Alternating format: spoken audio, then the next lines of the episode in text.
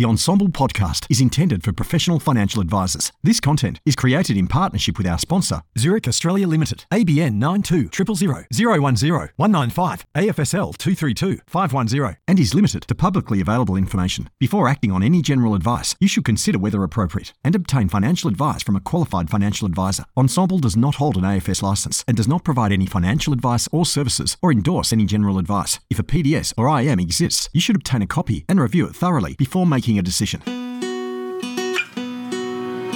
Hi, I'm Andrew Rocks from Ensombl, and I'm thrilled to be bringing to you uh, the podcast Engine Room that's devoted entirely to the practices or the business of the business of financial advice. Over the course of the next many months, we're going to be interviewing Australia's best independent boutique advice firms, their practice managers, their GMs, on what environment is conducive to being a best practice how they keep talent, how they attract talent, and what the future of financial advice is. It's the Engine Room podcast. Welcome aboard. Zurich is proud to be supporting this episode. The Zurich and OnePath Advisor portal is more efficient than ever before, giving you access to two leading brands with three highly sought after products, underpinned by two powerful underwriting engines, all with one simple sign on, making it easier for you to do business and perform at your best. Hi, my name's Andrew Rocks, and welcome to another edition of the Engine Room podcast. Today I'm joined by Bree Stevens, who's the General Manager of Blueprint Wealth in Western Australia. Um, and we're talking across the Nullarbor. Um, and uh, I uh, it's it's a, a, lot earlier, so I'd like to thank Bree. She's she's looking a lot more perky than I am down the barrel of the camera. So without any further ado, welcome to the engine room, Bree. How are you? Good. I'm great, Roxy. Thanks for having me today. And look, we've had a bit of a chat earlier, and uh, Kieran, the sound guy, has uh, scaffolded us. We had a couple of uh, probably self inflicted tech issues, which all 100% were mine. But what we always like to start with is finding out a little bit of the history of how you found yourself running what honestly is a very large uh, financial planning practice in, in Perth. So, Bree, did you when you finished school, did you say that was my ambition, or what, what's your story as far as how you got there? Yeah, sure. Um, I guess for me, when I finished school and started uni, I wasn't really sure what I wanted to do. So I, I, started off doing a commerce degree. And when I was doing that, they had just introduced financial planning as a major. So really didn't have any idea what that was. Um, I always enjoyed numbers, but liked working with people. And when I did a bit more research and understood what financial planning was, then made the decision to focus on that and do that as my degree. Um, as I was doing that study, I really wanted to then actually start working and put it to practice and make sure I did enjoy what I was doing. So at that point, I started working part time at Blueprint Wealth, which is still where I am now, 22 years later. So um, I think so. This was your first corporate job, that is that right? It was, yes, yep. So um, I haven't haven't moved. I've been here for 22 years and gone through all the different iterations of different roles in the business and tried pretty much every role that you can do in financial planning before settling on um, the role that I'm in now as general manager, which I, I really enjoy doing. So, um, uh, so I guess taking that risk and picking financial planning as a major, knowing nothing about it, turned out to be a, a good decision for me. And having a quick sneaky at your, your bio, you grew up in a in a household um, where your parents were self employed. Is is that correct? So you've gone, you've you've grown up in that environment, but then the very first corporate job you found, you've obviously liked the individuals in your state. So what was it like growing up in a, in a, in a family where where your parents are self employed? Yeah, well, I think um, my dad had his own business and he actually had a, a, similar pathway to me where he started working there straight after uni and stayed there through to when he retired as well. And I was able to watch him through that journey, do the different roles, grow a successful business, uh, and then be able to to sell out of that and and have a, a happy retirement. Um, watching him do that and learning a lot of business lessons from him and having those conversations with him really helped me shape my work ethic and, and how I wanted to be involved with Blueprint. You know, when I first started at Blueprint, there was four people in the business um, but very much had a, a, family feel right from the beginning. Um, and I was very lucky because as the business continued to grow, um, I was able to try different different hats on in the business and and have a go at different areas and understand what I like doing. And we were always encouraged to give our feedback and input on on what worked and didn't work. And if we wanted to change something, then go ahead and do it. So we've always had a lot of autonomy in what we were doing, which we've continued as the culture of the business today. Um, but I think having that autonomy and having my, my family as kind of those role models has really helped me shape how I wanted to grow in my career and, and grow Blueprint as a business as well. And who was the person in the organisation that um, gave you the job? Are they still there? They are, yeah. So David Baruffi, the one of the founding directors, um, went through the the interview process and, and hired me. Um, and David's always been really supportive of of anything I wanted to do. So always very hands off and, and let me do what I needed to do and listened when he needed to and took on that feedback. And, and I think one of the great things about working with David was him recognizing that, uh, you know, once the business gets to a certain size, uh, there's a limit to what uh, an advisor can do as a business owner. So understanding that you need someone to work on the business, not in the business. And, and that created a lot of opportunities for me to, to go through um, and help shape how the business grew over time. Um, and Dave has always been really supportive of, of helping me do that and giving me opportunities to grow and, and do further study to help me continue to, to be better at what I'm doing and, and shape the business to what it is today. We might touch on um, sort of the further study that you've done to, to better yourself a bit later, but you know the comment that you made about uh, David being one of the founders and um, and having the self awareness as an advisor um, to actually bring in someone who initially your role wasn't GM, but then to you know actually work with you to build out that capability. Um, I see that a lot in successful practices. I see that the advisors who um, pick a lane and either want to go yep. into advice or want to go in there are the ones that, that do grow a scaled business. And, and we'll touch on the numbers, yep. the size of your business in a second. So, um, well done to David for a bit of self awareness. And the story about your parents, and I think your, your father had a quantity surveying um, business. Um, he did. So, at what stage? So, when you were just starting Blueprint, was he doing a sale and exiting and, and scaling? Because, geez, that would have been a, a, a fast track knowledge for, that you could take to work every day. Yeah, I, I, think probably when I started working, dad was still very much full time and, you know, working nights and, and weekends, which may or may not have been a good role model in terms of work life balance. But, um, you know, he'd often come home and tell us about what the business was doing and contracts they were working on and um, talk about people management and potentially frustrations they were having or um, ways they were doing to get people to buy into the business, to, to get their engagement and, and commitment to the business. So I think having those conversations when I was then having conversations with David and, and other members of Blueprint, I had a bit of context around how small businesses operate and things that we needed to be aware of and and learnt from some of dad's successes and failures about what worked and didn't work. So being able to have those conversations and, and I still often go to dad and use him as a sounding board when I'm trying to work through business decisions and, and personal decisions as well. So having someone from a completely different industry who is acting as a role model has been something that that I've really valued uh, and appreciated over my career so far. Well, shout out uh, Bree's dad. I'm not sure if he's got the sa- same surname or different, but I'm giving him a shout out because I, I genuinely love those stories. And my own backstory uh, is quite similar with my grandfather playing that role over the years. Now, you clearly um, you've you, you, you, you've started off and, uh, and you had four men that were we're working with you. You say in your bio you're married. Yep. You've got a you've got a son. Do you have a boy dog? Um, like there's a lot of those around. But then at the very end, you, you you say, but I've got a circle of quite close girlfriends. Um, who who sort of balance that? Has that been? Um, have you had these these friends forever, and have they also helped shape you in your role? Because you didn't start as yeah. general manager, you, you you really had to go through in what is quite a male dominated industry over the last 21 years. Um, yeah, how has that how has that shaped you? I think if I look at, I've probably got six close girlfriends, and one of them, um, my best friend, is my best friend from primary school. We went through primary school and high school together.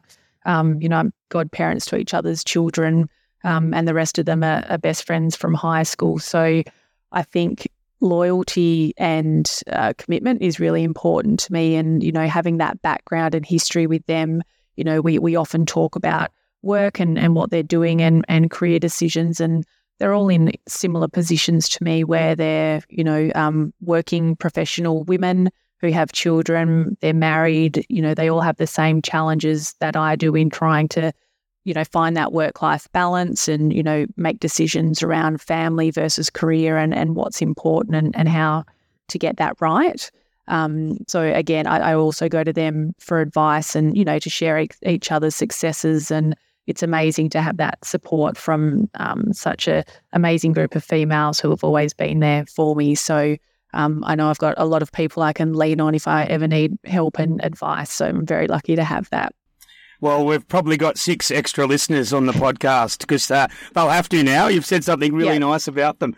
So um, it must also, before we move on to sort of talking a bit about the business, um, why I wanted you to come on is is um, you you are definitely part of the cohort of the next generation of people driving financial planning. Why that is is that you're you're an owner of the business. You're you you you've never been an advisor. Oh, you were an advisor for a, a, year or two. Is that right? And then you went paraplanning. But you you're very much yeah. running the business of the business. Um, and you've you've you've got an ownership. You've got a share in the game. And you know, yep. at what stage did you get ownership in the in this business? Pretty early on. Um, I think after about five years working at Blueprint, um, I was offered the ability to to buy shares in in the business, and over time um, was given more opportunity to increase that shareholding. Um, we also have an employee share options scheme, so I was able to buy more shares through that as well. So it's been an opportunity that's offered to to many people in our business, you know, who do add value outside of what they do. And, and you know, we've always taken the approach that we want people to, to come to work because they enjoy it and it's rewarding for them, but also give them the opportunity to grow their own personal wealth through helping the business become successful and profitable. So, um, yeah, I've, I've, had those opportunities and taken them up when I can um, to, you know, align what I do. And, you know, everyone spends a lot of time at work and you often spend more time with your, your work family than you do with your real family. So, having that commitment from others in the business and those long term relationships um, is a really important part of our, our business and, and culture. And I, I love the fact that, that when you described um, that people uh, through the ESOP have an ability to uh, get shares, but also grow their own personal wealth. Um, you know, coming to work and culture is is more about more than just sort of having shiny desks and and and, and you know um, rented plants actually being able to move the dial on on current and future um, people's personal wealth with their husbands, their wives, their children yeah. um, is is is definitely also a hallmark of a good business. But let's change gears and, and talk about the business. So you started with four. Um, what's yep. the what's the headcount of, of Blueprint as we speak? Uh, we've got about 28 team members in Australia, and we've got about 15 um, people that work in the Philippines that work with virtual business partners that have been with us for uh, about seven or eight years now. So, as far as we're concerned, they're part of our team. So, probably around 45 in total. Yeah, so from five to 45. Um, and uh, over 20 odd years, and that's that's literally Moore's law. That's doubling every every other year um, again. And What's the organisational structure? So let's start with yourself. So you, are the general manager. Do you report to to uh, the, the C suite, or are you a part of the C suite in, in the business effectively? Um, so I report through to the board. Um, the board is, I guess, more probably the the hygiene factor of making sure we're meeting governance and, and whatever we need to do. Um, we then have a, a, leadership team which has um, David, who's our managing director, and myself, and then uh, several other um, senior financial planners, and our compliance manager. So we meet monthly to, to go through all different issues of the business and, you know, figure out what we need to do and make sure that we get input from key stakeholders from all different areas of the business. Um, we've always wanted to take the approach that it's not, you know, one way is the best way and, you know, there's not one smartest person in the room. We want to have everyone contributing and, and feeling heard and you know, people confide in different people about different things. So having representatives from different roles and different areas of the business we've found has been um, successful in, in making sure that we do have that feedback from across the business as we continue to grow. And when did when did you um, take up that structure with the board? How many years ago? The leadership team's been in place probably for at least um, ten years. Um, had different members in it over over time, but um, yeah, it is, it's been successful. So we've continued operating under that model. What, I've what I've found in my observations are that businesses, even businesses that may not be of the scale that you're at yet, and I'm sure that you've got larger ambitions, which we'll come to um, uh, uh, towards the end of the, the, the podcast. Um, but those businesses who put in place structures as if they're a big professional firm end up becoming a big professional firm. Those businesses that are always kicking the tin down the road um, yep. and not putting that extra effort in seem just to, to always stall. Would that be a fair comment? Yeah, I, I, think so. I think, um, you know, we, we've always tried to take the approach that we wanted to continue to grow and we made sure that we had capacity in the business to do that. So, always thinking about what was next and, and what people's career um, ambitions and career paths look like to make sure we could cater for that. Um, and then, as opportunities presented ourselves, presented to us, then we were able to take advantage of that because we'd already positioned ourselves to do that and had you know, the, the capacity to do that with some of our staff and, and understanding what they are interested in and what they needed more exposure to. And then also, you know, with that, the range of people on the leadership team, they've got different relationships with different people outside of our business. So, you know, tapping into their networks and, and their connections to learn best practice and uh, different ideas and, you know, get access to potential opportunities as they come up. So, always challenging uh, what we did to do it better. And one of our key values is another way. And that's something we talk about all the time with the team about encouraging them to give us feedback, let us know what we need to do better, what we can do differently. They're the experts in their role. So we don't need to tell them how to do it. They need to tell us how to do it and what they need to be successful in their role. So um, that's that's always worked well for us. So another way is one of your your your, your pillars, and um, yep. that's that um, slogan really only works if if the person in your role and the CEO genuinely provides an environment where people feel like they can they can give those and and clearly clearly that's something you've done. Um, now, apart from yourself and the people that you work with um, in the C-suite, how do you yep. then arrange the rest of the business? Um, is the uh, how many advisors are there out of the the twenty eight um, in, in Australia? Uh, so there are eight full time advisors. Um, yep. The way the business is set up is we operate in pods. So each pod has two advisors. They have an associate advisor and a relationship manager, which is like a client services role, um, and then a paraplanner that works with them. And then they're supported by our offshore team to help them with the the admin work. Uh, we probably moved that model probably three or four years ago now. Um, and it took and us a while going? to I, settle. I, I, it's uh, to pod or not to pod is something that we always um, we, we we talk to people. Um, so yeah. yeah. so three or four years in, um, still teething, or are we we we slick? No, it's it's working. It's working really well. I think when we first started talking about it, we spent time talking with the team to understand what they did in their role and what their pain points were. And we really tried to design it so that we matched the right people with the right roles and where they can add value. So rather than having, you know, hybrid roles where people are trying to do a bit of everything and, and feeling pretty stretched, we wanted to make sure that they could focus on what they're best at and where they add the most value um, and get the most enjoyment out of what they're doing. So by operating in those pod structures, it allows people to be more focused on what they want to do.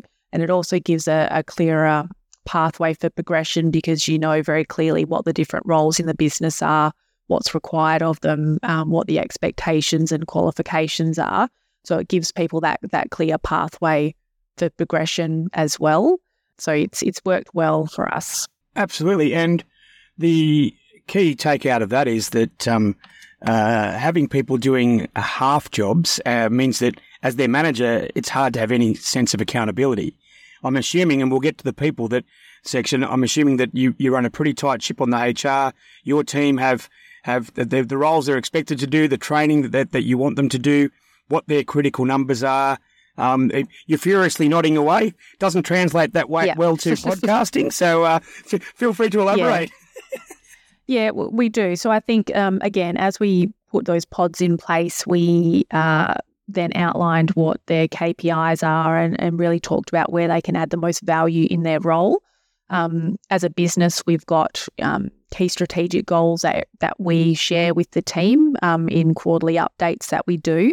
So when we set individual KPIs, we align them to the business KPIs to give that transparency around how what they're doing on a day to day basis actually impacts on the business as a whole to give people more transparency around why they're doing what they're doing. So, um, having that alignment and then being able to communicate that regularly with the team so they understand the impact of what they're doing um, is is something that uh, we continue to to refine and review those goals and those targets every year. Um, but that way, people have a better understanding of of what they should be spending time on. So, you know, not getting caught up in things that don't add value, but knowing what they actually need to focus on uh, to be successful in their role. So, you mentioned um, uh, you're pretty crystal clear about all of those points. Um, I have two questions. The first one is so just repeating that you've got uh, one pod has two ARs, an associate, a relationship yep. manager, paraplanner, and then some operational. Uh, support um, across a team. Okay. So, Correct. Do each, uh, which means that it feels like you've got four or five pods across the company. Would that be about right? Yes, four pods across the business. So, so first question is, does each of those ARs or whoever's leading that pod, do they have P and L accountability for their their revenue and the costs associated? So do you run like do you run a little sort of almost a, a, a semi competitive system? Um, so they don't have individual P and Ls, but they do have um, revenue targets for each pod. Um, and so each pod has what we call a pod leader, and they are part of the leadership team. So they are responsible for reporting back to the leadership team about how their pod's going, um, any performance issues, any challenges they're having, or, or what else that they need. Um, so they've got that accountability for you know thinking about not just their own performance, but the the pod and their underlying team performance to to report back to the leadership team. Well, that answered my second question, which is yep. when you've got two advisors, what's the strategy around that? But clearly, you've then got a lead advisor, and yeah. you've almost got a succession plan that as the, the head count of the, the clients grow, potentially they can go off and, and, and the person who's sort of second chair at the moment could become a lead advisor, and you've got that yeah. ability to grow your business. Is that right? It is. So each of the associates in the pod um, will go through and do their professional year, and, and two out of four of them are doing that at the moment. And the intention is for them to continue working with the advisors they're working with at the moment. Um, and then begin to do joint appointments with those advisors for them to start to build their own client books while they're still working in an associate role. So that way, when they are ready to transition into an advisor role, they're not starting from scratch with no clients. They've already had a lot of meeting experience and they've already, um, you know, jointly onboarded clients, which they can then use as their, their own client base to begin building out the next pod of the business. Um, yeah, it, and it, oh, sorry, it, it softens the cost J curve if they if does. they can if they can participate and, and sort of it smooths out that that that hole because if you it also probably keeps them motivated because if they had to start from scratch um, um, then then would be sort of a, a, long road. So yeah. Yeah. I was just going to add so um, out of the eight advisors seven of them are pretty tenured advisors you know kind of around 10 plus years. Uh, and we do have one newer advisor who has just transitioned through from the associate role so, of all the experienced advisors, most of them are pretty close to capacity with client numbers. So, we have a, a system in place where we encourage the advisors to onboard new clients and pass them on to the new advisor so that the whole business is focused on feeding that new advisor to get them up to capacity. So, then we can replicate that and do that for the next person so we can support them in their growth journey and they're not you know left out on their own to start from scratch. They're supported not just by their pod, but by the the whole business to uh, to feed them and get them up to to where they need to be. So, so I get why you're doing that from an overall company perspective. But if I play devil's advocate and I'm one of the lead advisors, what motivation yeah. have I got um, financially or professionally to to be filling up the next person's? Are, are, they all equity holders? Like, I just want to get a feel for how you structured. Yeah. Yeah, yeah. Um, some of them are equity holders, but we have a, a, revenue share arrangement in place for clients that they do pass on to other advisors. So there's an incentive for them to find those clients and pass them on um, through that revenue share arrangement, and that's an ongoing arrangement. It's not just a one-off payment. They continue to receive part of the ongoing revenue for the client for their lifetime. So there's also an incentive to them to help mentor that newer advisor and, and help them maintain that client relationship. So who does the financials? I'm uh, trying to track all of that. Is is that which which one of these five people on your website have that job?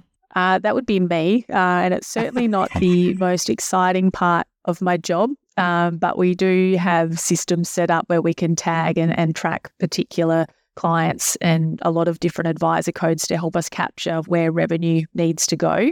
Um, but it, it is it is a complex setup, but um, it's all touchwood running pretty smoothly at the moment. Well, I, I love it. I love it. So, um, and how do you? So you've you've spoken about revenue, but um, uh, with someone on the finger on the pulse as far as productivity, um, how do you measure the the the, the productivity of your of your paraplanners, your relationship?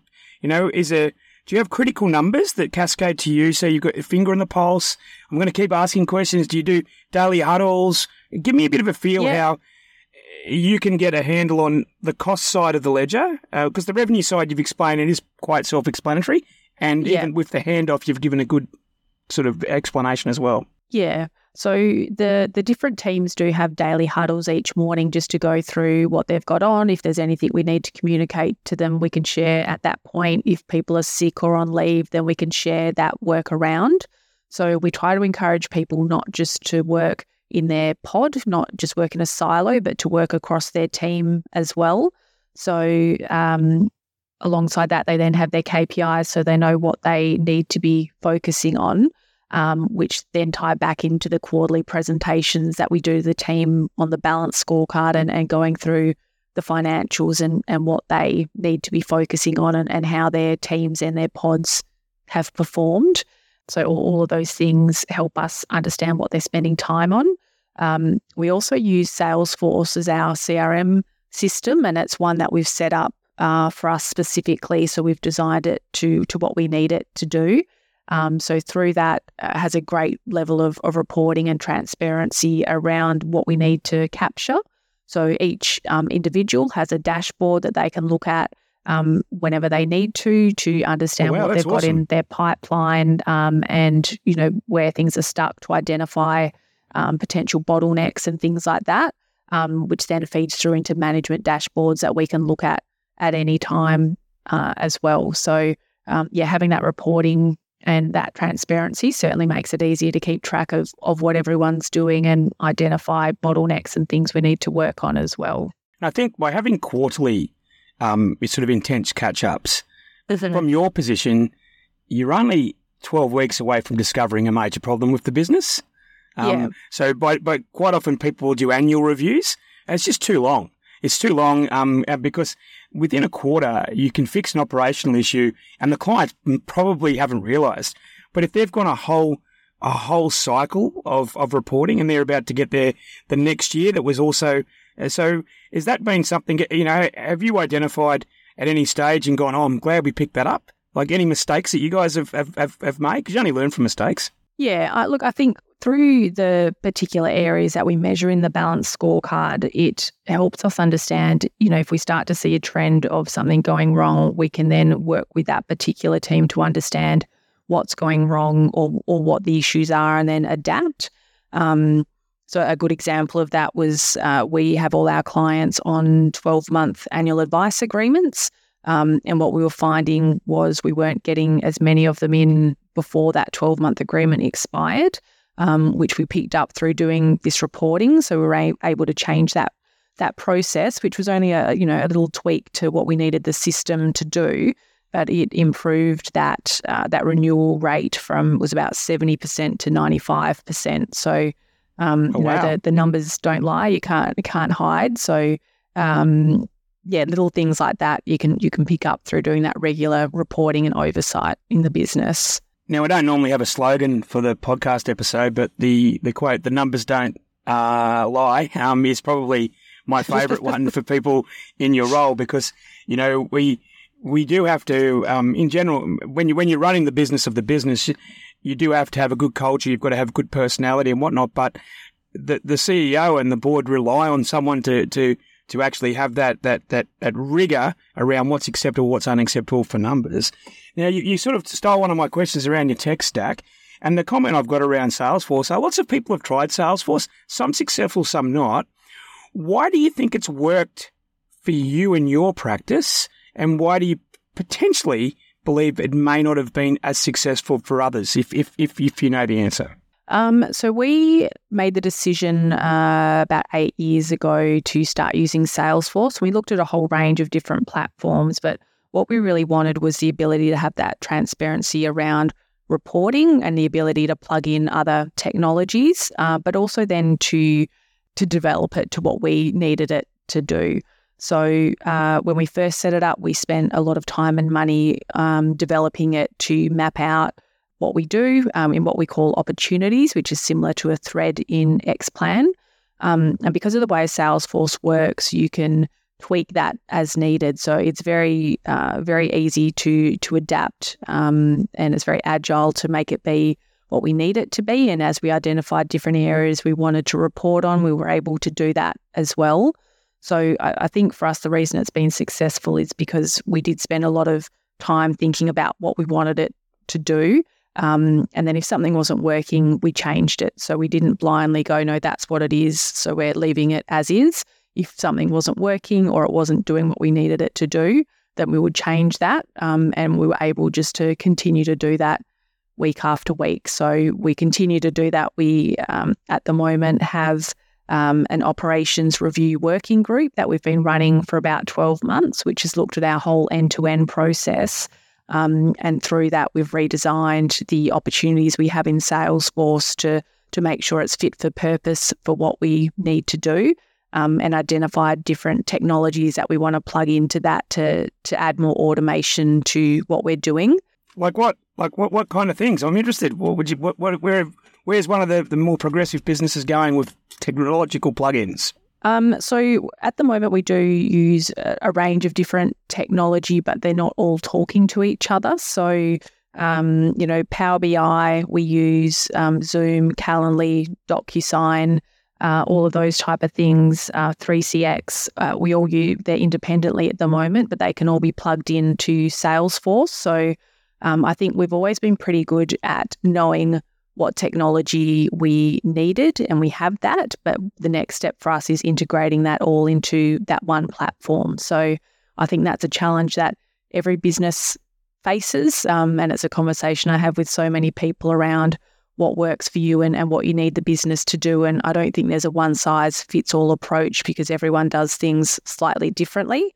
Um, but for us, it's, you know, bringing them all into the one place, getting that automation wherever we can, thinking about where we want our people to spend time, where they add value. So it's not on data entry, it's not on, you know, putting things from one system to the next. It's on it's on clients at the end of the day. We're a people business, we're a service business, and that's what we want people to spend time on. It's not not on, on the back end. So the technology needs to be there to support them, not not the other way around. I, I always use a saying, you know, getting the right people doing the right things at the right time. And in fact, it's almost a, a VBP slogan, I suppose, self-servingly, but potentially we should be saying getting the right tech to do the right things at the right time as well, because um, yeah. Uh, there, there, there's no shortage of, of, of, of massive tech solutions, but figuring out what you want out of it before you get the shiny tech is probably going to save you a lot of time and effort. Eh? Yeah, and, and that's the approach we took when we did this operations review group. And, and in that, we have a representative from each role in the business. So they then become the spokesperson for their team to say, these are our pain points, these are the things we need to automate, this is what's working and not working. Um, so then we can pick the technology based on what we need it to do rather than picking a technology and trying to make our our processes fit into that. Um, and by having the different team members involved in that working group, it gets their engagement. So then when it's time to roll out new technologies and processes, the team's already on board because they've been part of that design. Um, and it goes back to, to that value of another way. It's the team telling us what they need rather than us telling them what, what we need them to do because they're the ones doing it day in, day out. So we can't possibly know everything that, that they know. So empowering them to do that has made that change management process uh, a lot smoother as well. And, um, you know, towards the end of the podcast, we'll also talk about you know, are, are, you looking to grow the business and how you're you going to grow it? And and the more I listen to you, if I was an an advisor who was very good at advising and quite, um, and but but kind of almost not that good at getting organised and being passionate, I would be drawn towards this style of firm and, in your style of, of, of management. Um, how many clients have you got, and what sort of and what type are they roughly, just to sort of paint the overall picture? Yeah, um, so we've probably we've got about twelve hundred client groups on ongoing fee yep. arrangements. So each advisor has um, anywhere from 160 to 190 clients on ongoing fee arrangements. Predominantly, our clients are pre-retiree and retiree clients, um, and then probably wealth accumulators, so people who are time poor um, and just need someone to to help them sort everything out. Um, we've always taken the approach that we don't want transactional clients. So when we onboard a client, it's always looking for that long term relationship. We don't want to just have them come in, do one financial plan, and then walk away because we know that you know people don't have the time or, or the commitment to follow it through. So we think we add the most value in that ongoing relationship where they come back every year. We go through their modeling, we update it, we show them whether they're on track or not. So they understand consequences of of inaction, um, but then also give them advice on things that they don't know about that they need to be doing to to make sure they continue to be successful and and get the most out of life without needing to to go to bed worrying about what their money's doing. So um, that long term relationship has always been at the forefront of of what we've built. And we did spend some time uh, every few years, we re- redo our cost to serve to understand the different client groups we have um, and what it costs us to actually deliver service to them.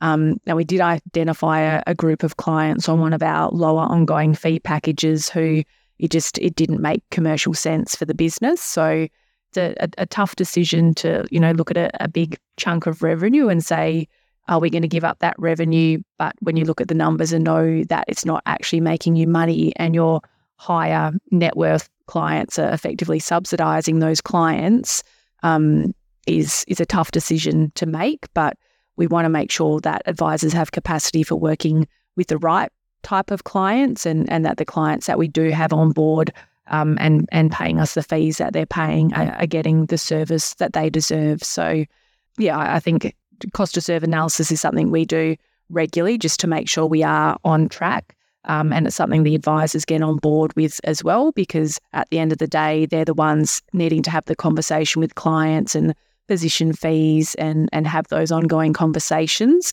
Um, but they're also now really great at identifying clients who don't fit our model and clients that they know won't be profitable. So it's not us needing to say, you need to get rid of this client. It's them saying, that's not the right client for us. I'm not going to onboard them to start with, and then them referring them elsewhere. So, again, I think that comes back to the culture we have around transparency of financials and, and business strategy and, and sharing that with the team. So, there's generally no surprises about what we're doing as a business and decisions we're making because people have had input on them. Um, and we've also regularly communicated that in our quarterly team updates.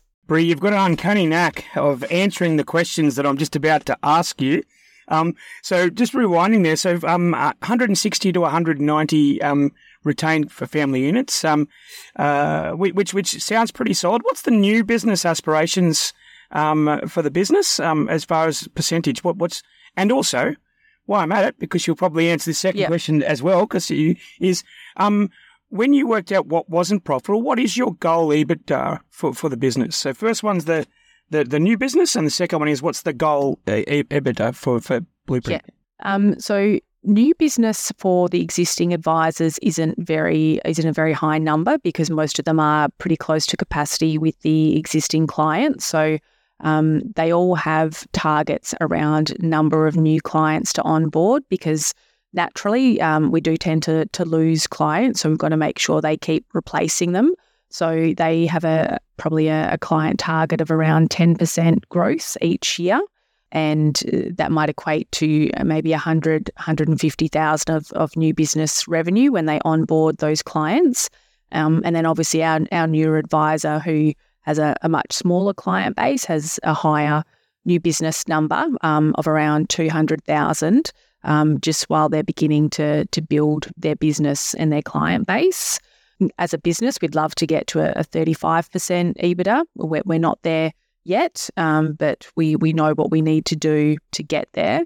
Um, and part of the things like identifying clients that are profitable, you know, helps us get there. Um, similarly, with doing the operations review, we've gone through and, and, identified things we're doing in the process that we don't need to be doing, um, and things we've been what, able to automate. What, what examples would you have there, Bree, of things that you've identified you don't think you need to do?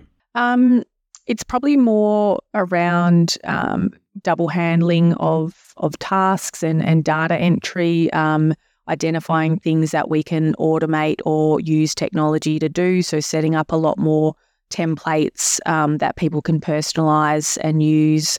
Um, just going through and making sure the right people are doing the right tasks and they're accountable for it at each stage in the opportunity. So taking out the kind of a lot of the peer checking where someone does something, someone else checks it to make sure you're happy with it.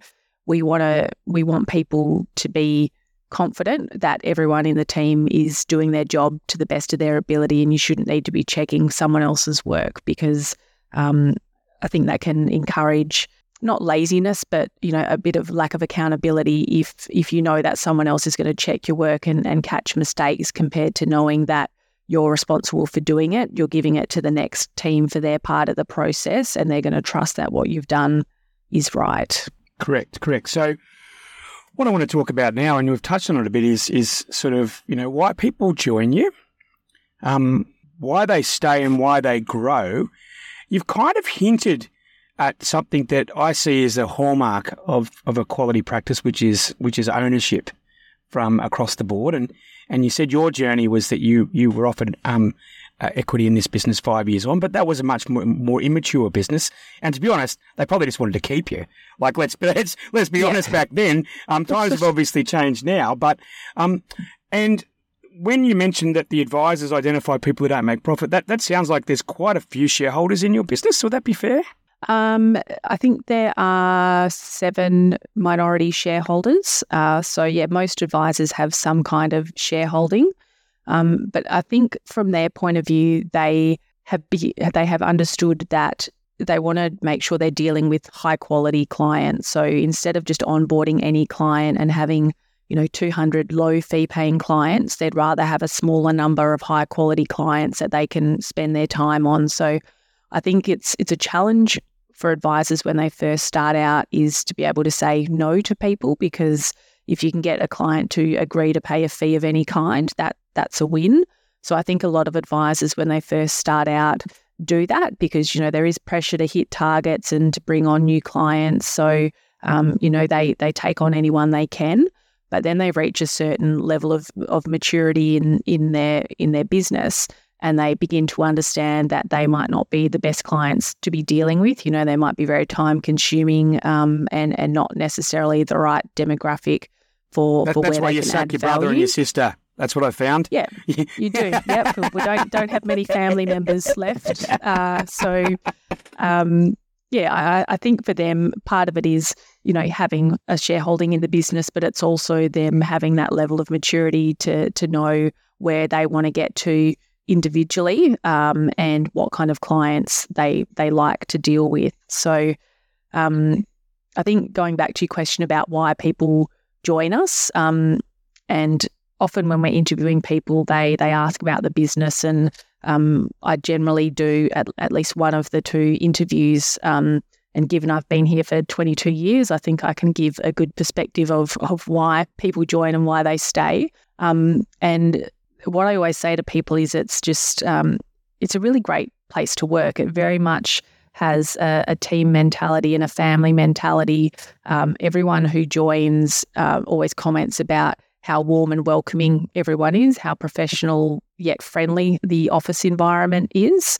Um, we always take the approach that we don't want to micromanage people. We'll, we'll give them the tools and the training they need to, to do their job, but we'll leave it up to them to figure out how they want to do that. So give them autonomy over over what they're doing. And again, ask them to tell us what we need to give them and, and what we can do better. Um, I actually love it when a new person starts, and especially if they're newer to the industry, because they just have a completely different perspective from us. And, and we're so used to doing what we're doing. We've been doing it day in, day out. So having people challenge us, and sometimes there's a reason we have to do it a particular way, but um, we don't know what we don't know. So we want people to, to ask us those questions. Um, and I think the the team has a great culture. Everyone gets along really well. Um, you know, a lot of people socialize outside of work. Do you think that's because you've clearly defined the roles and that people know when they're doing a good job? Is that because I'm of the opinion that sometimes people say we're a fun place to work and whatnot, but at the end of the day, no one knows if they've actually done the thing that they should be doing. But if you clearly yeah. define roles, then you actually give people freedom to celebrate wins. Yeah, I, I, think so. And, and often the feedback I get from newer staff members who've worked in other practices is um, it's around how structured um, and uh, structured the business is, how we've got processes in place. So you're not second guessing things, you're not wondering what you do or don't need to do.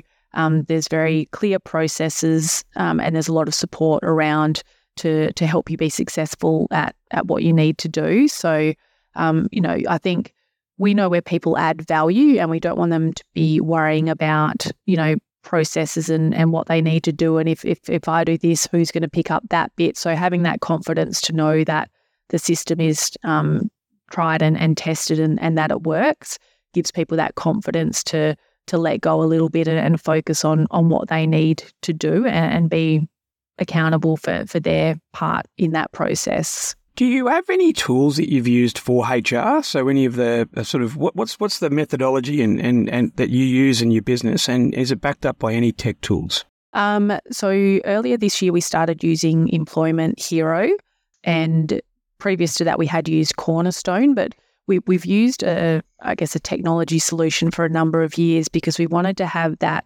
centralized system that records um, any of those kind of HR conversations that we're having. Also, because there's different people doing those performance reviews, we wanted to make sure that everyone was getting the same experience. So it's not just people who report to me have this experience and people who report to another manager get this experience. It's trying to streamline it so everyone has the same thing and, and having the technology solution that sits behind it to make sure that we can see who's had reviews and who hasn't.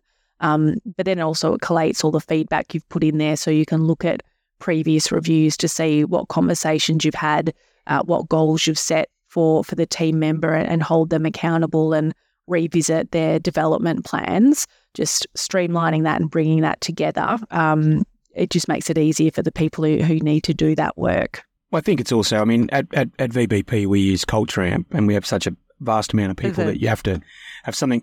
Um, and although um, the, the, there's very low attrition, especially in the role of general manager, considering you've been there consecutively 20 years, by having by having um, a, a, clearly documented history from a HR conversation perspective, if there ever is a change of management or a change of middle management, they're not starting from scratch. They can actually go back and review sort of uh, the the history of what's happened. But let's yeah. say, for instance, then um, people have done the right thing, how does Blueprint celebrate success?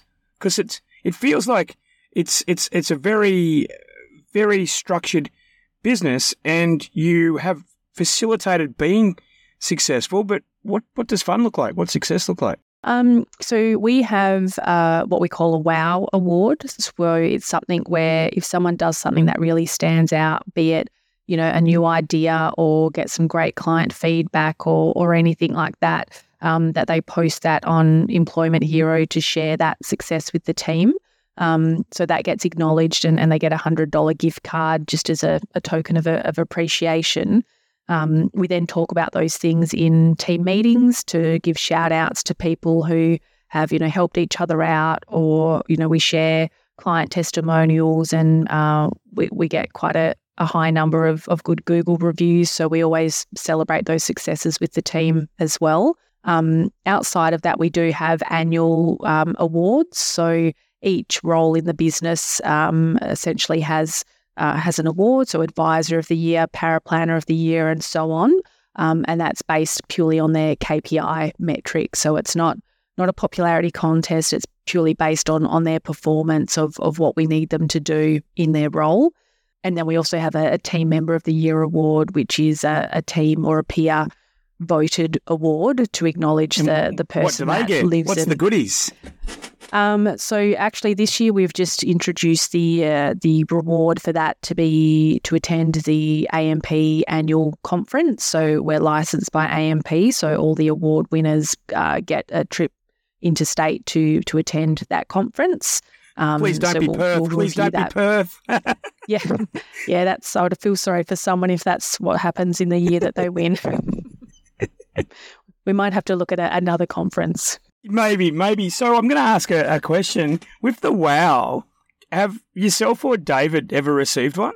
Uh yes, yep, we have. Yep, Good, So good. it's it's So many, It's not so many people set these things up. people. Yeah, yep. yeah, yeah. yeah. It's good. so it's good that you've it's, actually it's all it. levels of the business. Yeah. So it's, Perfect. it's not just me saying, okay, so and so's done this, so and so's done that. It's it's peers nominating each other and, and nominating advisors and myself. So it is um probably testament to the culture of the business that it's not, I guess, hierarchical in that way where, you know, everyone wants to celebrate everyone's successes and acknowledge how we support each other as a team.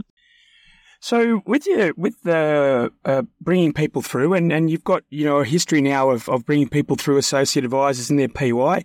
I always like to give a shout out to the Ensombl platform. There's a whole section on there for people doing their PY, which is sponsored by CFS. So thank you very much Yep. for that. We're if using if- that. if- Thank you, Roxy. well, there you go. Didn't even know that. So there you go. We, it's Ensombl bingo. So we've just we just had a few. Um, and I, I note in your in your uh, education history that you did a, an MBA um, uh, in 2018 19. With the people coming through, do you sit down with them at all levels and go through their training plan and and maybe give some examples of that, please? Yeah, so um, as part of doing their performance reviews, we do more kind of ad hoc uh, professional development plans with them. So it's sitting down and talking about, uh, you know, what their future goals are, if there's particular areas that they want more exposure to, um, and helping them set goals of what they want to achieve. So rather than us saying to them, "This is what we want to see," it's them articulating what's important to them and and what their timeframes are, and then us supporting them to do that. Um, sometimes that's doing more education. Sometimes it's you know mirroring someone doing a different role. Um, it might be um, conferences, ongoing education, um, or it might just be more on the job training. And and for some people, they do want to continue to progress, but we've got other people who are really happy in their role. So for them, it's probably more around becoming more of an expert in their role rather than new skills to to progress to other roles. Um, so we do have that conversation with people. Um, but the approach that we take is that we want them to own it. So if if they don't tell us what they need, we're not mind readers. So we want to support them on their journey, and we will always do that. We've got an educational assistance program to help people with qualifications and, and what they need to do. Um, but if someone's not passionate about the goals and what they want to achieve, then you're making them do it for the sake of doing it. So we want to go on that Correct. journey with them, but we want them to be the ones leading that journey. It's it's pretty clear from uh, the conversation that that um, you're always looking after the various stakeholders. So you're making sure the clients aren't cross subsidising other clients. You're making sure that the the advisors are giving off clients to, to juniors to bring them through. And it's a business structure like that that lends itself to quite good profitability. But with this profit, um, do you do any charitable programs, any community orientated things? Yeah, so uh, we've been working with. Sorry about that. I tipped you into that one. So No, uh, that's okay. Um, we've been working with the Cancer Council for, I think this is our eighth year now. Um, and we work with them in a, a number of different ways. So we do sponsor an annual research award where we provide um, money that goes towards um, early career research. Um, we also are part of a pro bono financial advice program. So for people going through cancer who need financial advice, um, we provide that support to them. And that's something that all our advisors are involved in. Um, which which they find you know it is challenging, but it's also It's really rewarding. Yeah, A- absolutely. It's how I remember. Um, because it was, I think the FPA might. Well, back in the day, the FPA might have been involved as well.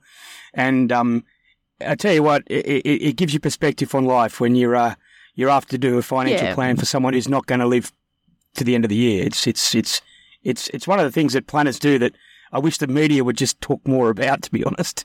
Yeah. And I think then when they're talking to to other clients, it just gives more perspective. So when you're talking about, you know, what are your goals, you know, actually go and live life, you know, don't save money for the sake of spending it. You know, what are your lifestyle goals? Enjoy life while you can. But then also, you know, conversations around insurances, which are, are getting more and more expensive. Um, you know, being able to say hand on heart that you know that they can help people in the time of need. It just gives that that more perspective to those conversations for the advisors as well. So, um, yeah, we, we've enjoyed being part of that program. Um, we also have a quarterly volunteering day for the team. So each quarter we'll organise a, a different charity that we go and do work with. So often that's with the Cancer Council, and I might be doing a cook a meal for people staying in um, particular lodges. Uh, we have often done it with Food Bank. We've done Ronald McDonald. Um, we ask the team for different charities that they want to go and support, um, and then they have a, a day per quarter to go and do that. Then the other thing I, we do is ideally hope around that you've got. Sorry, ideally hope you've got some decent cooks. It'd be it'd be pretty bad if you volunteer and then they go, no, I'm I'm good. yeah. I'm good, thanks. No, we're um we're we're very lucky. We've got a number of good cooks in the business who are always very generous with bringing in um, extra lunches and morning teas. So we're all very well fed here. Fantastic. Yeah. The the last thing we do is around fundraising, where we have an annual fundraising event called the Girls' Night In. Um, and we actually just had this on the weekend and raised twenty nine thousand dollars for the Cancer Council. Um, Congratulations. And I also had the AMP Foundation agree to dollar match that, so it'll be almost sixty thousand dollars that we raised for the Cancer Council, which we're really proud of. Um, and that's well, we, the, we the should give AMP year a shout out that. because yeah, so sorry, there's a bit of a delay there. That's on me, but we sh- we need to give AMP a shout out for that. That's um they get Yeah. maligned sometimes, but that that that one thing that they've done for you guys um is significant, and so um if they're listening, well done for that. Well done, AMP. Yeah, so uh, yeah, that that's the eighth year we've done it, um, and we'll continue to do it because it's just it's a, a great night to get people together, and we have about eighty people come along to that, and a huge amount of businesses provide prizes that we use for raffles and, and auctions, um, and it yeah just continues continues to grow and raise money for a really important cause. So we're we're proud of that achievement. No, well, and the passion's evident. Um, in relation to the future of the business, you've given me a, a bit of a, a sort of uh, where we are now. Um, when I'm looking at your your your business, um, I haven't really touched on uh, the other services you provide. You, you're a pure play financial planning. I believe you do estate planning as well, or, or refer out. Refer that out. So each advisor has um, a number of uh, what we call center of influences or referral partners that they work Yep. with, where we've got reciprocal agreements in place with. So What, what would be some examples of that, Bree, just for people uh, listening? accounting, mortgage broking, uh, lawyers. So um, I think we we know what we're good at, and we want to make sure we focus on that and align ourselves with professionals who are experts at what they do. So uh, we can work closely with those people or those other professionals to bring everything together for clients, um, and, and that's the the approach that that we've taken as a business, just to focus on financial planning for now, but never say never. So when I'm looking at the the business, um, as far as growth, um, it looks like you're probably not just in the market for new advisors, but you'd be, uh, from previous discussions, you'd be happy to take uh, or look at look at bringing, for instance, an advice practice or maybe a small uh, one or two person practice who is really Yeah. good with their clients, but maybe wants to leave their legacy of their relationship with their clients in a business that's probably going to you know be around in twenty or thirty years. Um, what what are you in the market for next year to, to grow? Um, because five ten percent growth isn't going to do it. You know, like that's that's my No, thoughts. no. So I, I think um, we've been pretty successful, uh, probably in the last couple of years, where we've purchased a number of client bases to to help uh, fill up advisor capacity and, and provide clients for some of our newer advisors. Um, and the way the business is structured is, as I mentioned before, we can replicate the pods that we have. We've got the systems and processes in place. So um, for us, organic growth would be great, um, but also very open to you know the opportunity to purchase client bases or, or smaller businesses. Like he said, you know, there's a lot of one and two man bands out there who are really great financial advisors, but don't have the the time or the energy to to run the business, and and that's something that we can take off them. So, you know, having that opportunity to join an established business um, and be able to to let go of the back office stuff and just focus on on clients and, and where they add the most value um, is is something that we're very open to um, those opportunities as they come along. And I've got a question just to, I'm looking for you know maybe impart some knowledge or some magic dust um, on, on some of the listeners. So um, you mentioned that you have 15 people um, working with you um, offshore. So 15 people working for, with VBP, which is quite a large number. And practices yep. um, with, with 28 people in Australia to have 15 people there. Um, you've obviously done something right. What, what do you think are sort of two or three uh, sort of people management things that Blueprint does that makes that work where others haven't been able to pull it off? Uh, look, I, th- I think we haven't always got it right, but we've learned from our mistakes. And I think what's really important to us is treating the offshore team like they're part of our team. So anything our team does here, the offshore team does the same. So we've organised a Christmas party for our team. Uh, they get Christmas presents like the rest of the team. Um, you know, we attend the conferences over there so we can get to know them. Um, we've got five team members coming over to Perth to see us next year. Oh wow! Um, yep. They have bonus plans in place, so um, we, we we don't want them just to feel like a, a VBP employee. They're they're part of the Blueprint team as well. So um, I think just understanding that they are part of the team and treating them that way um, gets a lot of loyalty. Um, and, and communication is really key. I think working with an offshore team, you know, there can be a, a big cultural difference, and the way we work can be very different to how people in the Philippines work, and and that's nothing wrong with that. That's just the difference in cultures. But having an understanding of that and trying to build those relationships so people are more comfortable, so you can have a two way communication. So it's not just instruction giving and instruction taking. It's a it's a working relationship where you know they are the expert at what they do, so they need to tell us and be able to give us feedback so we can um, support them as we do our our team members here. Is is something that's important to us and Similarly, with their career progression, it's understanding what they want to do. And as our team gets bigger, it's easier to do that because there's more opportunities to provide them different challenges within our um, team over there instead of them needing to look elsewhere within the VBP team. So they're probably the, the three key things for us working with an offshore team.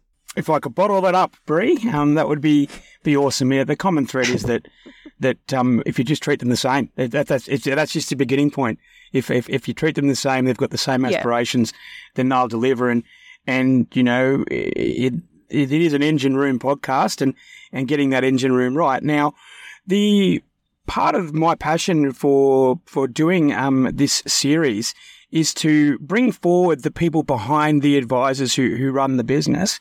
What advice do you have to aspiring young um, individuals currently working in financial services who would who would like to ascend into doing a GM or or, or maybe don't want to take the advisor role. What what sort of your tips on yeah. how they should approach, I suppose, their bosses? Yeah.